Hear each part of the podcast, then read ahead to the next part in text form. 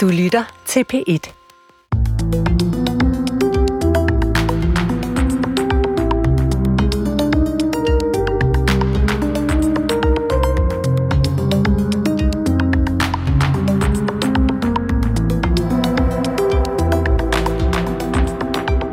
Vores egen ret til at vælge er en grundpræmis for det moderne menneske.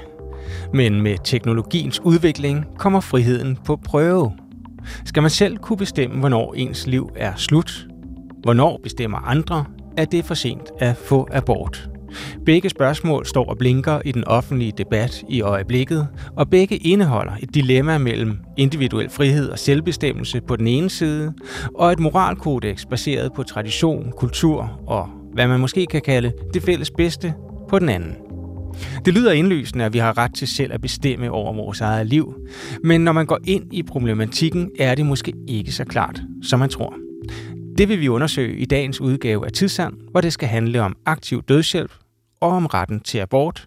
Det er livets slutning og begyndelse. Velkommen til. Jeg hedder Christoffer Emil Brun, og med mig her i studiet har jeg Morten Bangsgaard, teologistuderende og medlem af Det Etiske Råd. Velkommen til. Ja, tak for det. Og velkommen også til Thomas Søbjerg Petersen, professor i etik ved RUC og tidligere medlem af Det Etiske Råd. Tak. I begyndte faktisk samtidig og har siddet der og har talt om de her ting, som vi også skal tale om i dag. Det er jo etik, det handler om. Jeg tænkte, om vi lige skulle begynde med at definere etik sådan i gajol-format. Hvordan, Thomas, du er professor i det. Ja. Hvordan vil jeg skulle gerne vide noget om det, ja. Jamen, etik, det handler om, hvordan vi bør behandle hinanden, hvordan vi bør behandle dyr, og hvordan vi ellers bør behandle naturen. Så hvis du har en etisk holdning omkring et eller andet, det kan være abort eller aktiv dødshjælp, som vi skal tale om i dag, så er det fordi, du mener, at verden vil være et bedre sted, hvis verden er i overensstemmelse med din etiske holdning. Det lyder som om, vi har hver vores etiske holdninger, alle hver især. Jamen, det har vi også. Vi er jo sådan nogle dyr, kan man godt sige, at vi indretter på den måde, at vi kan ikke lade være med at vurdere hinandens handlinger, og vi kan ikke lade være med at vurdere politikers handlinger, om de er gode eller dårlige, så det er jo noget, vi alle sammen kan være med til at debattere. Betyder det så, at der ikke er noget rigtigt og forkert? Det mener jeg ikke. Jeg mener, at der findes nogle moralske aktioner, som alle så at sige er enige om, at der er nogle handlinger, der er moralsk forkert, og det gælder sådan set i alle kulturer. For eksempel at slå sine børn ihjel for sjov og sådan noget. Altså det er der bare ingen kultur, der vil sige, nå ja, men etik, det er blot et spørgsmål om smag og behag. Du kan godt lide at slå børn ihjel, det kan jeg ikke. Og så er der ikke mere at sige om den sag. Så jeg mener helt klart, at der er nogle moralske aktioner, som vi simpelthen ikke kunne overleve, hvis vi ikke var meget omhyggelige med at prøve at overholde. Ja, Morten? Og det er jo fuldstændig rigtigt, men der er også et kontinuum, og det er jo det, der gør etikdiskussionerne interessant. Og de emner, som du startede med at line op, Christoffer Emil, handler jo om noget af det helt fundamentale, og det gør mange af de etiske spørgsmål, for det jo også handler om, hvordan vi lever vores liv. Det handler om, hvad det vil sige at være menneske. Og der tror jeg, det er rigtig vigtigt at få sagt, at noget af det, der også er fascinerende ved etiske spørgsmål, det er jo, at enhver kan deltage. Man behøver ikke at være professor i etik ved RUC. Alle kan være med, fordi alle har faktisk godt en intuitiv etisk holdning. Og derfor er det, synes jeg også, interessant, nogle af de store spørgsmål, som du starter med. For det handler jo egentlig om etik ved livets begyndelse og etik ved livets afslutning. Det må man sige. Og så er der jo også noget, som du også har inde på, Thomas, omkring at selvbestemmelse er en stor værdi i vores samfund, og så er der også et moralkodeks, som jo i sagens natur er noget, som gælder alle. Er I repræsenteret ved hver jeres position der, eller kan I knytte et par ord til, hvad jeres grundholdning er, når det kommer til sådan individets ret til at bestemme over sit eget liv? Altså personligt er jeg det, der hedder konsekventialist, ikke? Det vil sige, jeg mener, at den rigtige handling, det er den handling, der har de bedste konsekvenser. Og når vi, så det er jo klart, det er jo meget vagt, ikke? Hvad forstår vi ved de gode konsekvenser? Ikke? Ja. Men en måde at forstå det på, som jeg tilslutter mig, det er, at de bedste konsekvenser, det handler om at maksimere livskvalitet, men med særlig vægt på de dårligt stillede. Så det er mit udgangspunkt, og hvis vi stiller det op sådan med liberalistiske værdier eller rettigheder, såsom ejendomsret, ytringsfrihed, religionsfrihed, stemmefrihed, forsamlingsfrihed osv., så er det rettigheder, jeg mener, er rigtig gode redskaber til at skabe netop livskvalitet og at staten skal stå som garant for, at alle har de her rettigheder, således at vi også er sikre på, at de dårligt stillede også har de her rettigheder. Men samtidig mener jeg også, at tradition og det, vi har fra traditionen, hvis det fungerer, og det er noget, der skaber livskvalitet, så er det selvfølgelig også noget, vi skal værne om. Det er klart, det er ikke sort-hvidt, men alligevel et tryk på individets frihed, kan man sige. Ja, altså jeg er meget optaget af det, der hedder altså moralsk individualisme. Altså det er sådan meget sådan en teoretisk position egentlig, men det handler om, at når vi skal vurdere, hvorvidt en handling er rigtig eller forkert, og det er det, vi mener, så det handler om, det er, hvordan det påvirker enkeltindivider. Altså det kan være mennesker eller dyr, så jeg synes, det var en fantastisk revolution der i 1700-1800-tallet i England, ikke, hvor utilitaristerne kom frem, hvor de sagde, jamen, det handler om, når vi skal vurdere etiske handlinger, det er, hvordan vores handlinger, de påvirker enkeltindividers livskvalitet. Det er ikke Gud, konge og fædreland, det handler om. Morten Bangsgaard, hvor ligger du i forhold til Thomas Søbjerg Petersen? Jamen altså, hvis jeg skal prøve at sige det med lidt andre ord, så vil jeg sige, at når vi er inde og diskuterer frihedsrettigheder, så synes jeg, at den udvikling, som vi jo har set siden 1700-tallet, spejler sig jo sådan set også i den både udvikling og debat, vi har i dag. Vi lever i et land, hvor vi har en grundlov med nogle meget stærke frihedsrettigheder, som jo er udtryk for noget enormt fundamentalt. Og det er her også stor tilhænger af, at vi lever i et liberalt demokrati, at vi har stemmefrihed, vi har ytringsfrihed, vi har forsamlingsfrihed osv. De frihedsrettigheder er jo simpelthen grundpiller i vores samfundsstruktur. Klar. Men jeg synes også, at det er vigtigt at sige, at jeg synes, vi har set, at individualismen har vind i sejlene og er meget stærke i tidsånden, og det også bliver en diskussion om en rettighed. Og jeg synes i hvert fald godt, at vi sådan indledningsvis i vores program i dag kan stille spørgsmålstegnet ved, altså hvor ligger grænsen mellem sådan den grænseløse individfrihed på bekostning af en kollektiv samfundsopfattelse og forståelse. Og der er i hvert fald sket et skred i tiden. Men der er en grundsamtale, en grunddiskussion mellem, vi kan kalde det individets rettigheder, og så det fælles bedste. Og det er også den diskussion, som vi slår ned på i den her udsendelse. Manualen er titlen på en opera, der har premiere i dag, søndag den 15. Manualen refererer til den opskrift til selvmord, som den tidligere læge Svend Lings har lagt op på internettet. Svend Lings har fået en betinget dom på 60 dages fængsel for at have tilskyndet til selvmord. Siden har der været flere lignende sager fra den kontroversielle person. Det er virkelig et følelsesladet emne, og derfor er det jo også virkelig pudsigt og velegnet, at det er en opera nu. Jeg har været inde og se en af prøverne til manualen i den her uge, og også talt med kvinden bag operaen, Louise Alenius, der både har skrevet musik og libretto.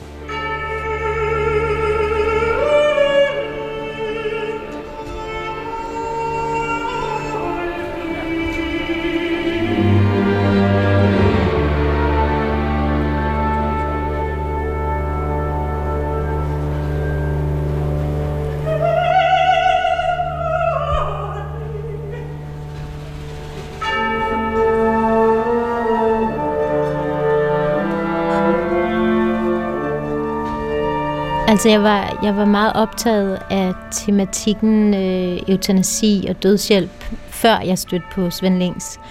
Og jeg vidste, og jeg havde også talt med John Full James, operachefen, som bestilte en opera af mig for 3,5 år siden.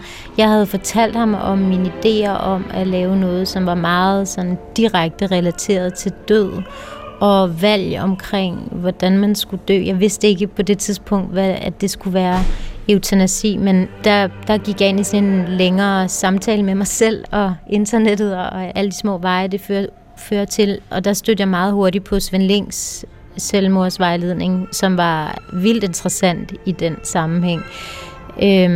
Og der tog jeg så hen og mødtes med ham og interviewede ham og havde altså 3 timers interview med ham, meget lang samtale, som var super interessant. Han er jo en meget fascinerende skikkelse, fordi han handler på det, han mener er det rigtige, ikke?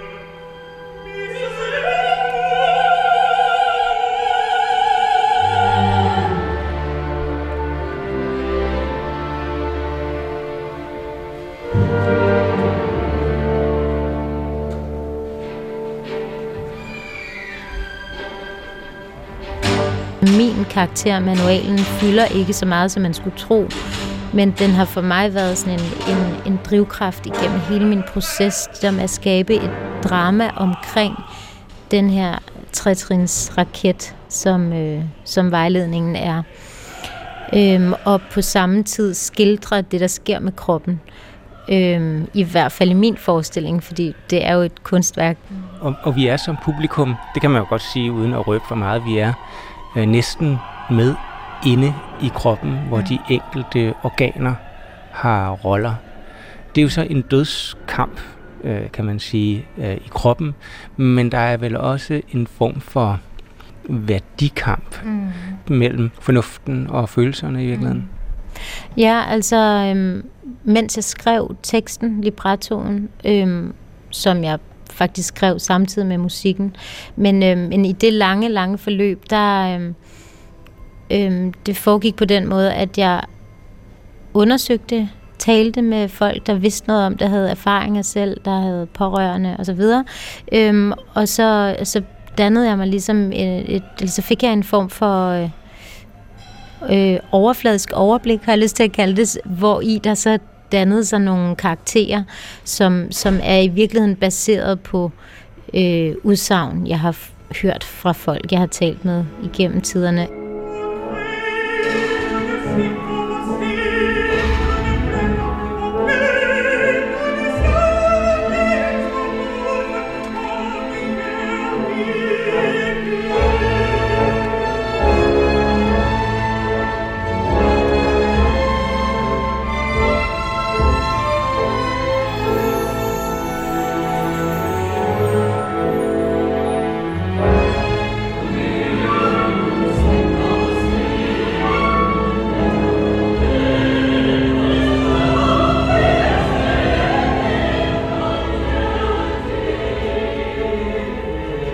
Så de karakterer, der er, altså lungen, nyren, de to som organerne, der på en måde repræsenterer folket eller pøblen inde i min krop, over for hjertet, og så igen over for bevidstheden, som er den første, du nævnte her, viljen. De skildrer på en måde sådan et lille samfund også, hvor man har nogle ønsker, der går i hver sin retning, eller man har nogle forskellige holdninger til den her problematik om, hvordan kroppen skal dø, eller blive ved med at leve med lidelsen.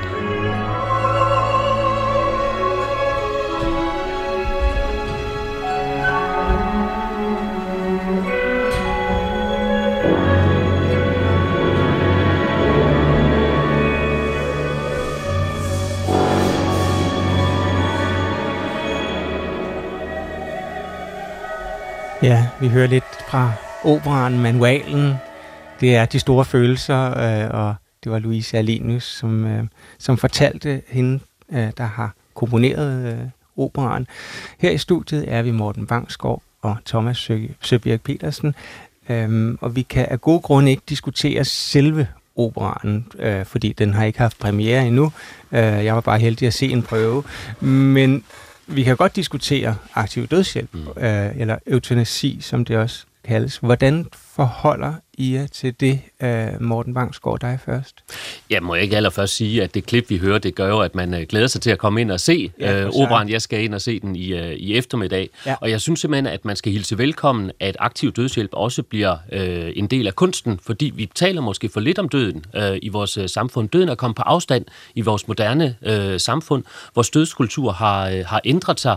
Altså for 100 år siden, så var døden en meget mere nærværende del af hvert menneskes liv. I et moderne liv, så møder man faktisk først døden sådan i gennemsnit, når man er i midten af 30'erne, og det gør, at vi får et andet forhold til døden. Jeg tror, mange kan huske Ankers billede, hvor med den druknede, der ligger der på spisebordet i stuen, er omkommet ude på søen om natten. Hans kone, to små børn og hans fiskekammerater står og ser betuttet på ham. Det var en del af hverdagen, at man mødte døden, og dermed måske også havde et mere naturligt forhold til døden, end vi har i dag. Og jeg tror, den lidt lange indledning her skal bruges til forståelse af, at når spørgsmålet om aktiv dødshjælp kommer ind, så er det også bundet i, at vi simpelthen er blevet fremmede over for det at dø, og vi har vanskeligt ved at forestille os vores egen død. Mm. Det er jo sådan en lang indflyvning på spørgsmålet om vores dødskultur, om man vil. Ja. Men hvis vi skulle isolere sådan aktiv dødshjælp, som jo også sådan rent politisk og retsligt kan blive stillet op i et enten eller. Hvor ligger du så der, Morten? I de efterhånden mange år, jeg har beskæftiget mig med aktiv dødshjælp og deltaget i debatten, så jeg blev stadigvæk mere overbevist om, hvor forkert et spor det ville gå ud af, hvis vi lovliggør aktiv dødshjælp i dag. Så jeg er klart modstander af aktiv dødshjælp. Ja. Thomas Søbjerg Petersen, ja. Altså, spændende også at høre ligesom, de tanker, der ligger bag den position, man så ender op med. Jo, altså det er jo rigtigt nok, at før var døden mere nærværende, ikke? Fordi vi heller ikke blev så gamle. Altså for 100 år siden var gennemsnitsalderen måske 50 år. Så på en måde er det jo ret fint, at vi ikke møder døden så tit, ikke? At den gennemsnitlige levealder er 80 år, ikke 50. Så det er der selvfølgelig også noget positivt ved. Samtidig mener jeg også, at debatten om aktiv dødshjælp, det er jo på en måde debatten, der aldrig vil dø. Altså, vi har begge to siddet i etisk råd, og der har været masser af redegørelser, og der har været masser af politisk diskussion også om aktiv dødshjælp. Så det er trods alt noget, der er ret præsent, og noget, vi diskuterer ofte. Selv er jeg blevet mere og mere overbevist om, det er det, Morten er inde på, ikke? Han er blevet mere og mere overbevist om det modsatte, men jeg er blevet mere og mere overbevist om, at det vil være rigtigt, at vi havde mulighed som en slags kattelem, som, du ved, hvis vi ikke kan give smertedæmpende medicin, der er visse former for knoglekræft osv., der kan også være psykiske lidelser forbundet med at være terminal døende cancerpatient. Der mener jeg, at vi skal give den her mulighed, og det vil jeg gerne begrunde, hvis vi får tid til det. Det har vi helt sikkert tid til. Men hvorfor skal staten autoriseres med sådan et middel? Jeg mener, der er 3 eller 4 gode grunde til det. For det første kan vi hjælpe folk, der ligger i ekstrem og unødvendig lidelse. Lidelse kan selvfølgelig være godt, du ved, du løber en maraton, eller du kan lære noget af en sorg over at miste dine forældre osv. Så det er ikke for at sige, at lidelse er noget, vi altid skal undgå. Lidelse kan føre en masse gode ting med sig.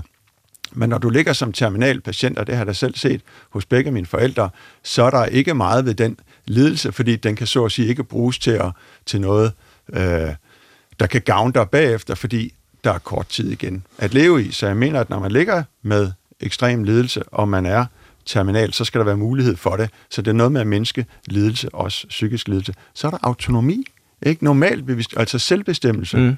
Det er jo også et slags moralsk aktion i vores verden i dag. Det er, at vi skal have lov at bestemme over vores egen krop. Se samtykkeloven i forbindelse med voldtægt. Det er mig, der bestemmer, om jeg skal indgå i en seksuel relation eller ej, for eksempel. Det samme i sundhedsvæsenet. Når du bliver tilbudt en behandling, så kan du sige ja eller nej. Der respekterer vi folks autonomi. Hvorfor respekterer vi ikke folks autonomi ved livets slutning? Så synes jeg også, der er et demokratisk problem her, at størstedelen af danskerne vil gerne have den her mulighed. Og det synes jeg, man skal respektere. Selvfølgelig skal folk være oplyst om, hvad det er, de siger ja og nej til.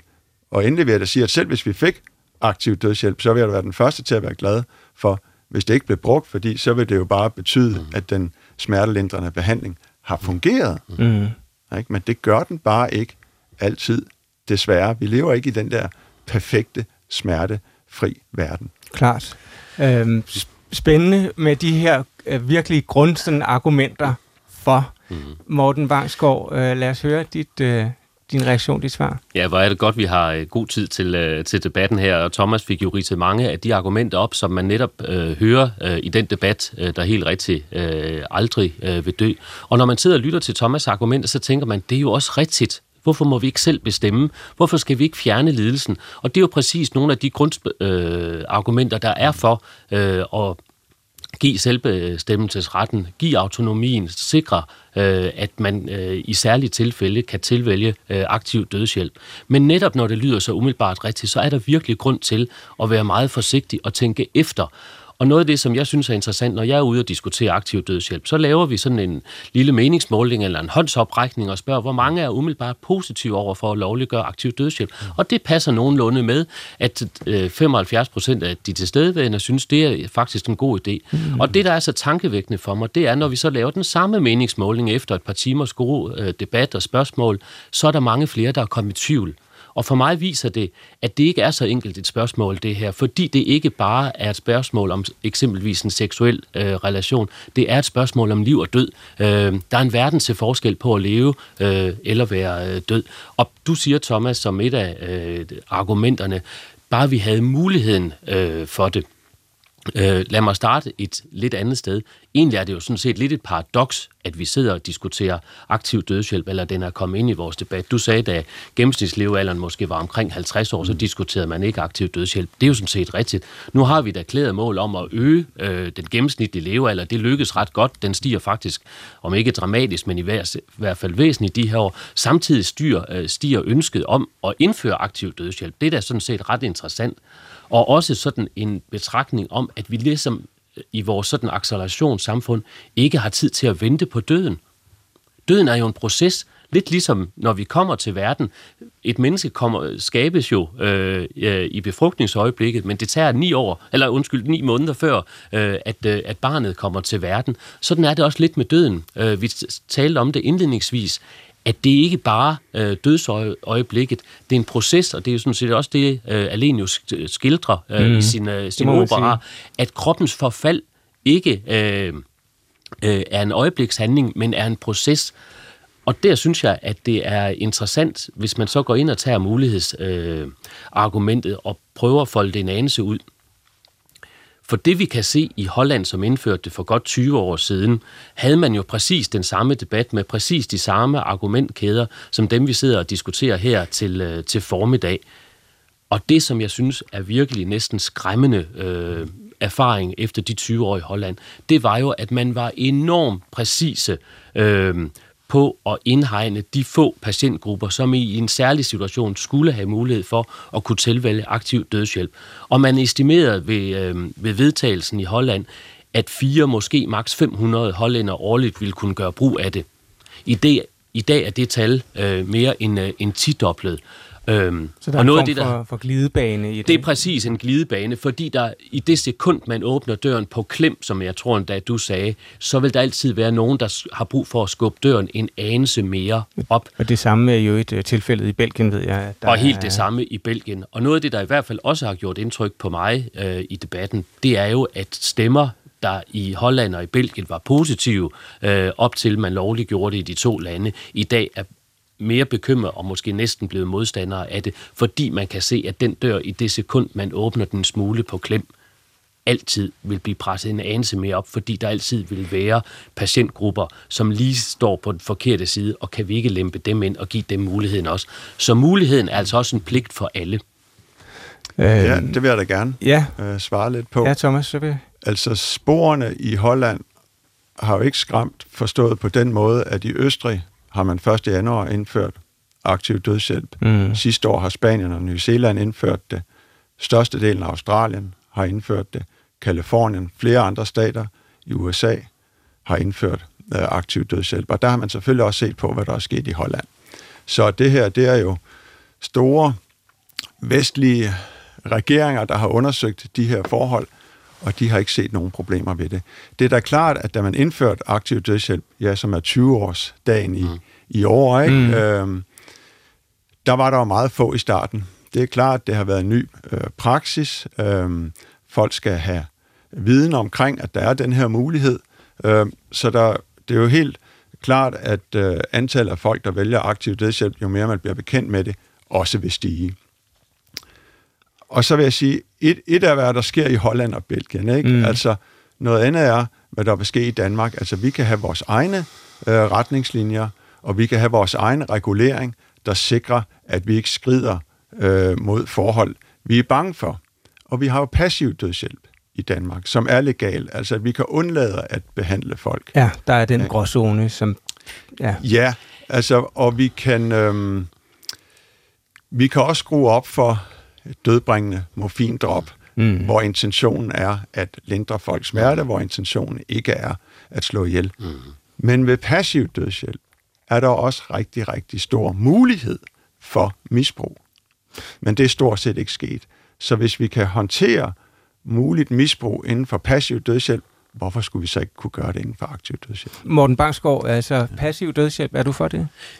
Jeg bryder mig næsten ikke om begrebet, og jeg tror faktisk, jeg vil starte et andet sted, fordi Thomas, nu har du sådan fremmanet det billede, som man jo også hører i forhold til menneskelig lidelse, og vi lever jo også i en kultur, hvor det der lidelsesbegreb sådan bliver brugt som, lad os undgå lidelse, men virkeligheden er jo, at det også fortæller noget om, hvad det vil sige at være menneske. Altså, det er jo et grundvilkår, udover at vi skal dø, så er det også et grundvilkår, at menneskelivet består af lidelse, af sorg osv. Det at dø, Louises organer, der ligger der på scenen og forbereder sig til at dø, og lidelsen er en del af det at forberede sig til at dø, at forfaldet kommer. Og der er jo ikke, det synes jeg også er interessant, når man taler med sundhedsprofessionelle, det er jo ikke sådan, at de kan sige, at den terminale patient dør her i eftermiddag eller 4:00. Det er den der proces, der kommer. Og lidelsen kan vi ikke fjerne, men det, jeg synes, der faktisk er interessant at få med her, og det er i hvert fald noget af det, der har ændret sig markant over de sidste 2-3 årtier, og måske faktisk gjort spørgsmålet om aktiv dødshjælp overflødigt, det er jo, at vores viden og ekspertise og erfaring med palliation er blevet markant større. Altså hele behandlingen? Hele behandlingen, både på de palliative afdelinger på sygehus, men også hele vores hospice og hospicekultur, hvor man jo faktisk kan palliere og lave palliativ sedering. Og som du helt rigtigt siger, at man kan give så meget eksempelvis morfin, at man nok lindrer lidelsen, men måske også fremskynder dødstidspunktet. Det er jo der, hvor vi har, synes jeg, den fundet en rigtig balance om formålsmæssigt at lindre lidelsen, men nok med den, kan man sige, mulige konsekvens, at man fremskynder dødsøjeblikket. Morten Bangsgaard, du er jo teologistuderende, som jeg nævnte i begyndelsen. Har dit kristne livssyn noget med den her holdning at gøre? Du taler ligesom om, at det er givet. Lidelsen er også en givet del af livet. Det er i hvert fald min opfattelse og forståelse af det at være menneske. Og det er også helt rigtigt, at for mig er det også naturligt, at ligesom vi kommer til verden uden nogen form for selvbestemmelsesret, for det er nogle andre menneskers afgørelse, så forlader vi også denne verden uden at vi selv skal bestemme det. De to, vores indgang og vores udgang, rækker ud over os selv, og det synes jeg også er meget vigtigt i den her diskussion at få med ind, at vi skal turde slippe kontrollen, for det er jo også det handler om for det moderne menneske. Jeg synes, det er så tankevækkende, at i de her år, så bygger vi supersygehuse, og det taler sådan næsten ind i en tidsånd, hvor vi tror og forestiller os, at vi nu bliver super raske eller super sunde, men det gør vi jo ikke, for vi kan ikke fikse alt. Så der er også noget forståelse i, hvad det egentlig sådan helt grundmæssigt, eksistensmæssigt vil sige at være menneske. Fordi der er ting, der er gudgivet, dybest set. Det er i hvert fald noget, der rækker ud over det enkelte menneske, ja. Og så kan man som religiøs argument godt sige, at det kan være gudgivet, og det abonnerer jeg bestemt på, men det behøves man ikke nødvendigvis at se, fordi det rækker jo netop ud over det enkelte menneske. Thomas Søbjerg? Ja, altså Morten, hvis du synes, ledelse er så godt, er det så noget, vi skal lade være med at prøve at forhindre? Altså, det lyder, altså, jeg synes jo ligesom, at hvis vi kan forhindre lidelse, for eksempel alvorlige kræftsygdomme og så videre, så skal vi da gøre, hvad vi kan for at forhindre det. Vi skal også prøve at forhindre, at folk bliver udsat for vold og så videre. Vi skal da netop prøve at forhindre lidelse, og det er jo også det, der sådan set er et af mine bærende argumenter i forhold til aktiv dødshjælp. Jeg mener også, det er meget vigtigt, og jeg er sådan set fuldstændig enig med Morten, at den palliative pleje og forskning i det, og hele hospicebevægelsen, er fantastisk, og det er super positivt. Og det er en fejlslutning at sige, at fordi man er for aktiv dødshjælp, så er man ligesom imod den palliative pleje. Intet kunne være mere forkert. Altså selvfølgelig vil jeg bakke op om det. Jeg ønsker at minimere lidelser, hvis palliativ pleje kan det, så det vi gør. Og det vi sådan set også er enige om, Morten og jeg, kunne man sige, ikke? Det er jo, at vi ønsker en god død. Vi ønsker at komme herfra på en god måde, hvor vi ikke, for mig at se, skal lide ekstremt. Nej, det... og jeg vil også sige, altså, selvfølgelig skal vi også holde folk i hånden. Altså, det er ikke sådan, fordi man er for aktiv dødshjælp, eller en eller anden variant af det, at man så synes, alt det andet er ligegyldigt. Nej, det er da alt det andet, der er klart det vigtigste, at vi skal være der og holde hinanden i hånden, og sidde der og lytte til hinanden. Der kommer bare et punkt, ikke, hvor der ikke rigtig er noget ved det mere, og hvor der er meget kort tid igen, og hvor folk gerne vil herfra, og man er afklaret, og man har lidt nok, så at sige, om vi har fået snakket ud. Hvor der ikke er mening med det. Ja. Og det er måske der, hvor I er forskellige, fordi du siger, der er en anden form for mening med det. Det er i hvert fald ikke os selv, der kan kontrollere det. Helt rigtigt. Og også vigtigt at få sagt, jeg er jo ikke tilhænger af lidelse, men accepterer, at lidelse er et grundvilkår. Du fremmaner jo igen det der lidelsesbillede med, at det er et ekstrem lidelse. Lidelse er jo mange ting. Lidelse er jo også åndelige smerter. Det er jo derfor, man har eksempelvis præster tilknyttet både til de palliative sengeafsnit på hospitalerne og på hospice. Men jeg synes ikke, at svaret på at fikse lidelsen er at slå mennesket ihjel. Jeg synes, det er enormt vigtigt, at man ikke hjælper mennesket til at dø, men hjælper det med at dø. Og jeg synes, der er en verden til forskel på de to argumenter. Hvis man hjælper et menneske til at dø, og det er jo det, som Svend Lings gør, han fortæller ret frit, hvordan han kan få en mail eller et telefonopkald, og i løbet af nogle få minutter kan han afgøre, hvorvidt det menneske skal leve eller dø. Det er for mig udtryk at gøre sig til dommer over her et andet menneskes liv. Lad os vende tilbage til Svend Lings lidt senere, og om han har ret til at lægge den her manual ud. Manualen er jo forlægget for den opera, som har premiere her i dag, og vi skal tilbage til operaen, som jeg for egen regning vil sige er dybt fascinerende. Manualen hedder den, og et gennemgående tema i operaen er, sjovt nok, lidelse, her kaldet miserere.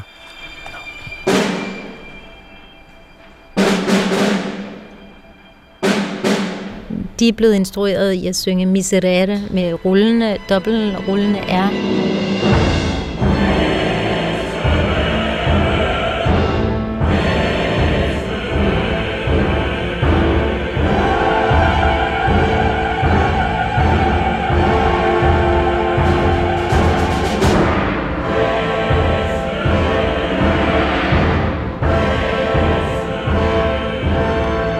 På den var der også en hilsen til tidligere klassiske værker, ikke? Som jeg elsker, og som jeg på en eller anden måde føler en forpligtelse til at tage med ind i min meget nye og radikalt anderledes opera her. Men det er jo selvfølgelig også noget, der knytter sig til den her barmhjertighed, som er et gennemgående ord, i når man taler dødshjælp. Og det med at hjælpe nogle andre på en måde, som er altså i virkeligheden uhørt, ikke? Altså at hjælpe nogle andre til at dø, det er jo svært, men det kan være en barmhjertig måde at agere på, og så miserere har sådan det var bare sådan et ord, jeg vidste, men det skal bare være der hele tiden, fordi det er også et kald efter, hey, hjælp os, og sådan, og den her smerte, som er repræsenteret i koret, der bare vokser og vokser, og hele smerten, synes jeg, er vildt interessant. Fordi det er jo sådan en... Den kan ligge som sådan en stille irritation, og så kan den vokse sig så kæmpestor, at man næsten ikke kan holde den ud. Og den bare æder alt. Alle ens tanker, alt. Og det her, der æder den musikken nogle gange, ikke? Så jeg synes, det var smukt at have det her ene ord, der bare kørte igen og igen. Og så er der et andet ord, der kører, det er ilt. De kalder hele tiden på ilt, ikke? For at få ligesom... De står hele tiden og craver det der ilt, som skal komme og ligesom forløse smerten, ikke? Så de sådan... Det er både... Den kalder på en måde på sig selv, ikke? Det her kor, som... Og det hele de her små lukkede kredsløb inde i kroppen, synes jeg er ret fede at vise.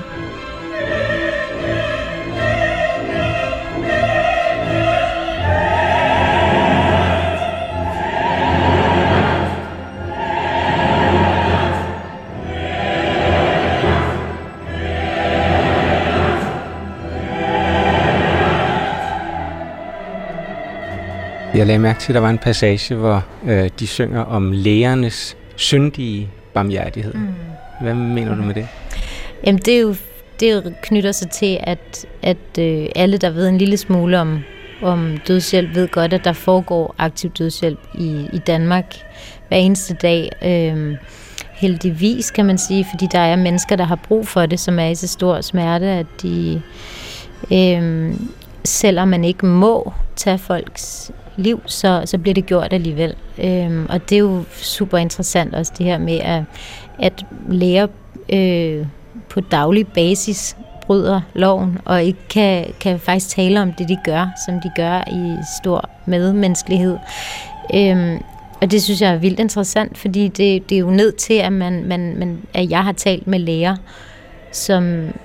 som har, altså nogle steder i hvert fald, er der nogle koder, som betyder, at nu gør vi det her, som vi ikke kan sige, hvad er, men det ved alle, hvad er. Og det sker nu. Og så siger man en kode, og så går systemet ligesom i gang. Og det er jo bare, altså, det er jo vildt fascinerende. Det er sådan, jeg kan næsten ikke beskrive, hvor interessant jeg synes, det er i et land, som er som Danmark, ikke? Hvor vi på en eller anden måde går rundt og føler, at vi ved, hvad der sker, og vi har nogle lovgivninger, og dem følger vi alle sammen. Og noget så ekstremt afgørende som liv og død er faktisk et sløret sted. Og noget som en gråzone, og noget som den enkelte læge står med ansvaret for.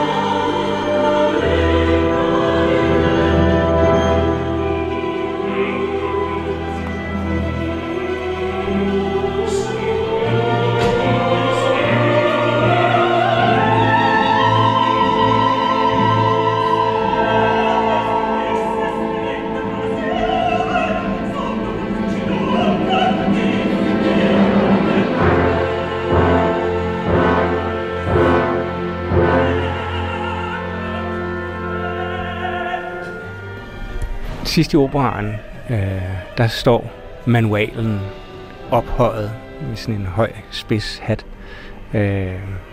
mens af hjertet kæmper dødskampen nede på scenen.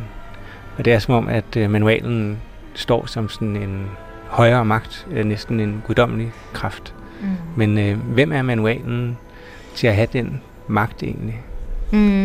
Altså det er jo faktisk et scenisk greb, som jeg på en måde kan sige, ikke har noget med mig at gøre, hvis jeg har lyst til at sige det, kan jeg godt her sige, det var ikke mit valg, men altså jeg synes, jeg oplever operaen sådan, som den er lavet, som et færdigt scenisk værk, så mener jeg faktisk, man kan læse flere tolkninger ind i den, og heldigvis, men manualen er, som jeg har skrevet manualen, den er sunget. Den karakteren er sunget af Morten Grove Frandsen, som er kontratenor. Han synger med den her lyse stemme, vidunderlig sanger. Og der er noget, neutralt over den måde, han er skrevet på og tænkt på, synes jeg. Eller det er det, jeg har forsøgt på at skrive. En stemme, der kommer ind, og som ikke dikterer noget, men som er et tilbud. Altså jeg vil næsten sige sådan en public service, og det er også sådan, jeg har tænkt den her opera. Operaen er en offentlig institution, ikke? Man kan købe billetter, så kan man komme herind og få et tilbud om noget, som du måske en dag får brug for, fordi der er noget ude i samfundet, vi ikke har. Det er et sted at gå hen, hvis du virkelig gerne vil dø.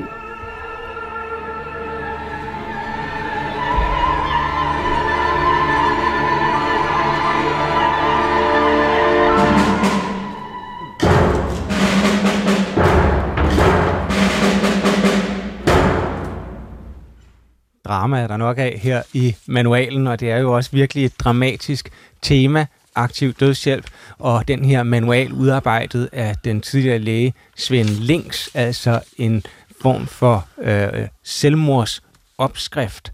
Hvad er jeres holdning til Svend Lings? Thomas Søbjerg Petersen? Ja, altså det er jo en form for civil ulydighed, altså sådan som jeg har forstået det jeg har hørt Svend Lings sige, så er det jo noget, han gør, fordi han gerne vil hjælpe folk i nød. Han gør det af barmhjertighed. Ja. Og så vælger han altså at overtræde straffeloven, ikke den paragraf, der siger, at man ikke må hjælpe andre med at dø. Mm. Og en af fordelene ved at legalisere aktiv dødshjælp, det er jo, at vi ikke får de her private aktører på banen, ikke? Hvor det bare er en enkelt person, der sidder og vurderer det. Ikke? Men altså, jeg er ikke så begejstret for ligesom at bryde loven på den her måde. Jeg vil hellere diskutere, at loven skal ændres, og så kan vi følge lovens bogstaver. Ja, så ikke så meget for den civile ulydighed. Det er du sikkert heller ikke, Morten Bangsgaard, kan jeg forestille mig. På ingen måde. Jeg synes, det er enormt sigende, at Svend Lings egen tidligere forening, Lægeforeningen, har ekskluderet Lings som det eneste medlem siden 2. verdenskrig. Jeg synes, det sætter hans handlinger og syn i et meget stort perspektiv, fordi det, og det fortæller Lings jo ganske gladeligt, at han næsten dagligt modtager mails eller telefonopkald, og i løbet af en kort telefonsamtale kan han simpelthen svare det menneske, hvorvidt mennesket skal leve og dø, og han har udleveret den her selvmordsmanualer. Derfor er han også dømt for 2 selvmord medvirkende til 1. Men det var det, min pointe var på før, at jeg synes jo ikke, at det minder om hjælp, og jeg synes slet ikke, at det er barmhjertigt at sige til et menneske, du kan godt undværes. Nu skal jeg hjælpe dig til at dø. Svaret skal jo være, du må gerne være til besvær. Vi vil gerne hjælpe dig med at dø. Det er jo en verden til forskel, og jeg synes simpelthen, det er udtryk for et menneskesyn, som i hvert fald ligger mig meget fjernt, fordi vi skal hjælpe det menneske med at dø. Vi kan jo ikke fikse det, vi kan ikke redde det døende menneske, men vi kan hjælpe det med at dø, ikke til at dø. Selvfølgelig skal vi hjælpe mennesket med at dø, men det er også vigtigt, at vi lytter til det menneske, der er døende, og prøver at forstå dets situation og hjælpe det. Med hensyn til Svend Lings, så synes jeg også, der er noget interessant ved Svend Lings-sagen, det er, at den jo viser, at der er et problem. Der er folk, der lider, der er folk, der gerne vil have hjælp, og så kan vi så snakke om selvfølgelig, hvordan de skal hjælpes. Mm. Det kan være, at vi skal have bedre palliativ behandling, det kan være, at vi skal have nogen, der kan sidde og holde dem i hånden og snakke med dem, og så videre. Men jeg synes også, at vi kan se på, at den straf, Svend Lings fik, den afspejler jo også, at det er jo ikke 20 år i fængsel for manddrab eller sådan noget. Det er jo netop en forholdsvis mild dom, og vi har jo set andre sager, hvor ægtefæller har hjulpet hinanden med at komme herfra, hvor der også har været betinget fængselsdom på 2-3 måneder, altså meget, meget milde domme i virkeligheden. Det synes jeg også jo afspejler, at det jo ikke sådan helt moralsk forfærdeligt, det der er sket. Men vi synes, det er forkert, ikke? Og du får en straf for det, men det er jo ikke nogen alvorlig straf i de sager, der har været. Men jeg synes også, noget af det, som er vigtigt at sige i dag, og noget af det, som måske næsten har gjort allerstørst indtryk på mig, nu sidder vi her og snakker, hvordan vi kan minimere lidelse, eller vi kan mindske lidelse, og vi kan hjælpe med at dø. Men der skal være muligheden, siger du, Thomas, for at man i særlige situationer kan blive slået ihjel, for det er jo sådan set det, der er spørgsmålet her. Men noget af det, der virkelig har gjort størst indtryk på mig, når jeg gennem årene har talt med sundhedsprofessionelle, både på de palliative sengeafsnit og på hospice, det er, at de steder, der møder sundhedspersonalet ikke spørgsmålet om aktiv dødshjælp. Altså når du er i dit allersidste livsafsnit, så er det faktisk livskræften, som er i fokus.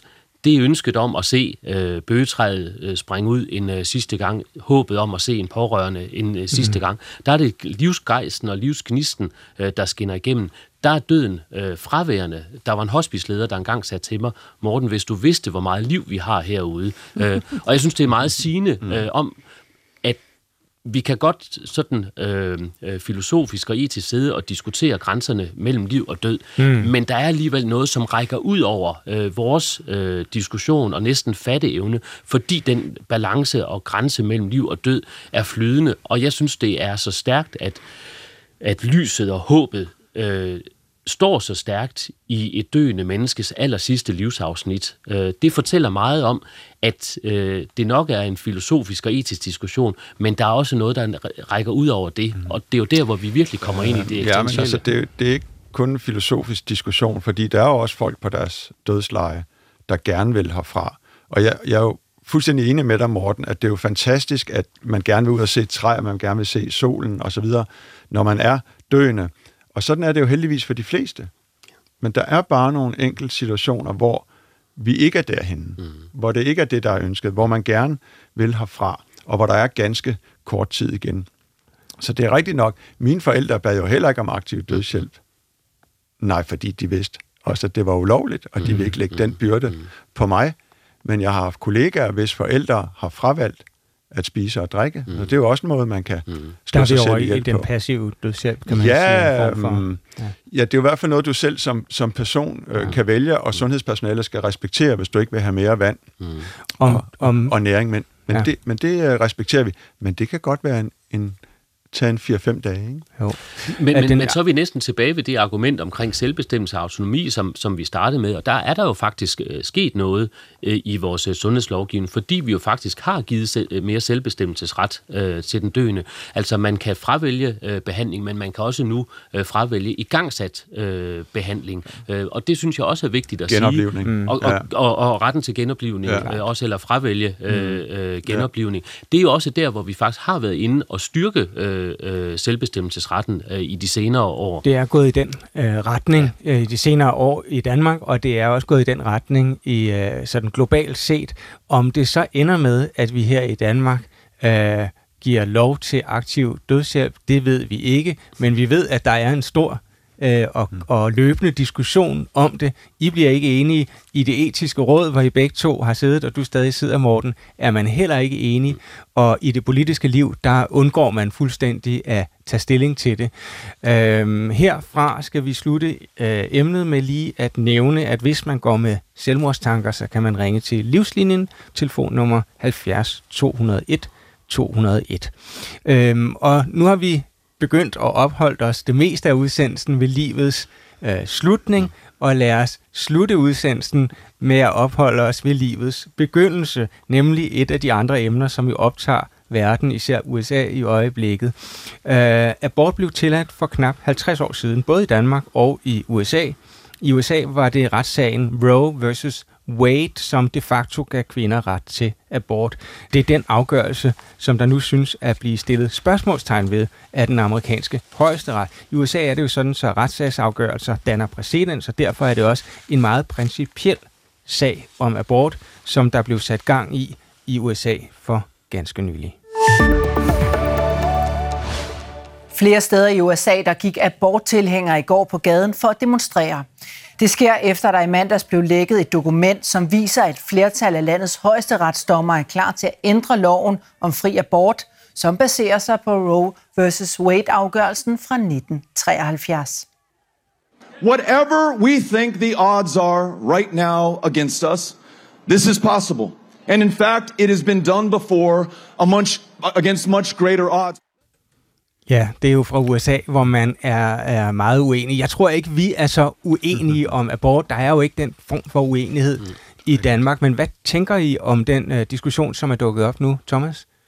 Jamen, du har fuldstændig ret i, at 90% af danskerne i en undersøgelse fra Kristeligt Dagblad for nogle år siden, ikke? Altså, de er for den måde, vi praktiserer abort på i dag, ikke? Altså, hvor den er nogenlunde fri før 12. uge. Ja. Men de spørgsmål er, ja, hvorfor får det sindene i k i USA? Altså det kan der være mange grunde til. Det kan være, at de har en mere... Altså, republikanerne er typisk mere kristne, ikke? End både blå og rød blok i Danmark, ja. Eller grøn blok, eller hvad vi kalder det, ikke? Mm. Og det er klart, at der er en del kristne, der kan argumentere for livets ukrænkelighed, og at livet har værdi fra undfangelsen, og måske nogen vil også mene, hvilket jeg synes er lidt ekstrem, at det har lige så meget værdi, det lille befrugtede æg, ikke, som os, der sidder her, og alle lytterne. Så det er jo klart, at for dem er det jo, er abort jo meget, meget voldsomt, kan man sige. Det er jo at sidestille med mor, men jeg tror, det er de færreste danskere, der har den opfattelse af at fosters moralske status. Det er klart, vi synes ligesom, jeg tror, de fleste synes ligesom, at foster er noget specielt, ikke? Også det tidlige, lille befrugtede, ikke? Embryon, det er jo ikke sådan noget, vi vil klistre op på væggen eller lave kunstværker med. Det er noget, vi behandler med respekt, og isoleret set, tror jeg, de fleste vil sige, men det der er ærgerligt, og det er dårligt og forfærdeligt isoleret set, når der er et foster, der dør, eller der er et befrugtet æg, der bliver smidt i skraldespanden, eller hvad det nu er, ikke? Og der er jo et helt centralt argument, det er, at man i USA har kunne se, at kriminaliteten er faldet voldsomt 15-16 år efter den frie abort. Fordi de børn, der kommer til verden nu, de er ønskebørn, ikke? Det er vildt, ja. Det vil sige, at vi ikke får familier, som er presset til at få børn, hvis de er gravide som 15-16-årige, ikke? Og de ryger ud i kriminalitet osv. Så der er en utrolig kriminalitetsforebyggende effekt ved abort. Det er der flere sociologer, der har peget på. Ja. Før, da vi talte om aktiv dødshjælp, der konkluderede vi jo, at der både herhjemme og globalt er en bevægelse imod større selvbestemmelse. I det her tilfælde må man jo sige, at der måske parallelt også er en modsatrettet bevægelse, en stærkt værdikonservativ bevægelse, som går ind for at forhindre abort. Det er ikke bare i USA, det er jo også i Østeuropa og så tæt på som i Polen. Hvad tænker du om den bevægelse, Morten Bangsgaard? Det viser i hvert fald, hvor stærke følelser, der er på spil, uanset om det er etik ved livets afslutning eller ved livets begyndelse. Og jeg synes, det er enormt tankevækkende, som Thomas også nævner, hvor stilfærdig abortdebatten egentlig er i Danmark 50 år efter, at vi indførte og lovliggjorde retten til fri abort. Og jeg tror, at vi skal være meget varsomme med og få de tilstande, som vi har set i de lande, som du nævner. Men jeg synes også, der er eksempler på, at det faktisk også godt kan, om man så må sige, lande. Altså et af de lande, som jo også virkelig har haft en årtier lang, meget voldsom følelsesladet diskussion, var jo i Irland, indtil man ved en folkeafstemning faktisk indførte, eller et flertal vedtog at indføre ret til fri abort til den 12. uge, apropos. Fordi vi er også inde og diskutere, hvornår livet begynder. Og det er jo også noget af det, når man ser på argumenter, der virkelig bringer sindene i kog. Og lidt ligesom vi før snakker om, at man kan ikke sige, hvornår man dør, så kan vi faktisk heller ikke sige, hvornår livet begynder. For virkeligheden er, at fra undfangelsen finder sted, så går der cirka 30 timer før æg og sædcelle mødes. Man kan ikke komme det nærmere, så vi kan ikke engang fastslå, hvornår livet for alvor begynder.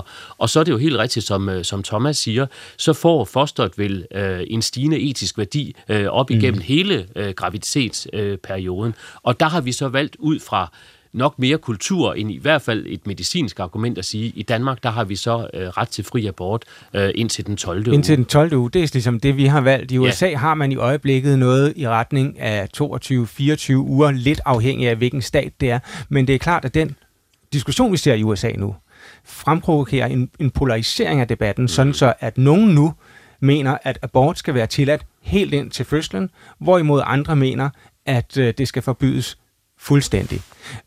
Når vi nu holder den her diskussion op, og den her sådan polarisering, både i abortspørgsmålet, men jo også altså på en vis måde i den aktive dødshjælp-diskussion. Hvordan forholder vi os etisk bedst muligt til den diskussion, vil jeg her til sidst spørge jer begge to?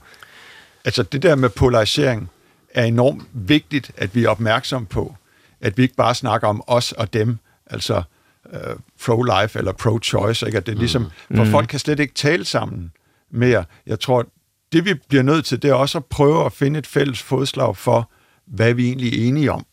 Ja. Ikke? Og i abortdebatten tror jeg også, man kan blive enige om rigtig mange ting. Jeg tror, det er de færreste, der vil sige, at hvis en kvinde på 15 år bliver voldtaget, så kan hun ikke få en abort. Vel? Eller hvis en kvinde, ligegyldigt hvor gammel hun er, ja, det gælder selvfølgelig også voldtægt. Nu sidder vi her tre mænd og snakker om abort, ikke? Altså, vi burde jo have en kvinde på banen, ikke? Der kender alt det her meget bedre indefra. Men altså, de etiske argumenter ved vi noget om.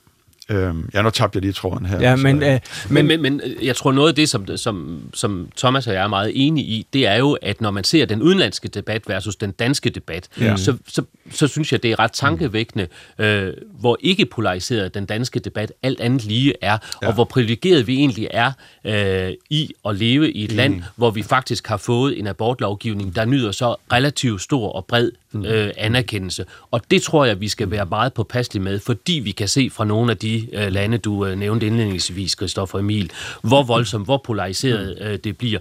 Fordi der tror jeg, at med den lovgivning, der nyder så stor og bred anerkendelse, og i hvert fald accept, så tror jeg, vi skal passe meget på ikke at rokke båden mere, end godt er. For virkeligheden er jo, det skal jo også med at sige, der er jo også i Danmark mulighed for det, vi kalder samrådsabort op til den 22. uge. Det betyder, at det ikke er kvinden selv, der helt kan afgøre det, men der sidder et samråd i de 5 regioner, der afgør det. Men det er jo lige så vigtigt at få sagt, at 95% af de ansøgninger, som går igennem abortsamrådene, de bliver faktisk imødekommet under særlige præmisser og så videre. Men det betyder jo, at jeg synes egentlig godt, man kan tillade sig at konklusere sådan her forud for 50-året for abortlovgivningen i Danmark, at så har vi en relativt velfungerende abortlovgivning i Danmark. Og det tror jeg faktisk, at vi skal være ret tilfredse med, når vi ser på kræfterne og polariseringen i andre europæiske og amerikanske stater.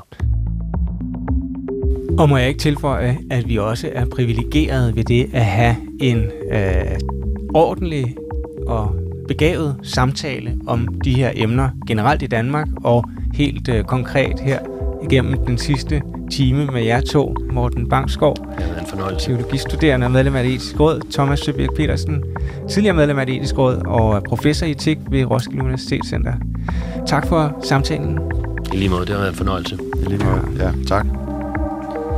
Og jeg takker også lytterne for at hænge på. Jeg hedder Christoffer Emil Brun og er tilbage igen næste uge i Tidsånd, men kan man ikke vente, så er programmet naturligvis til stede hver dag på DR Lyd.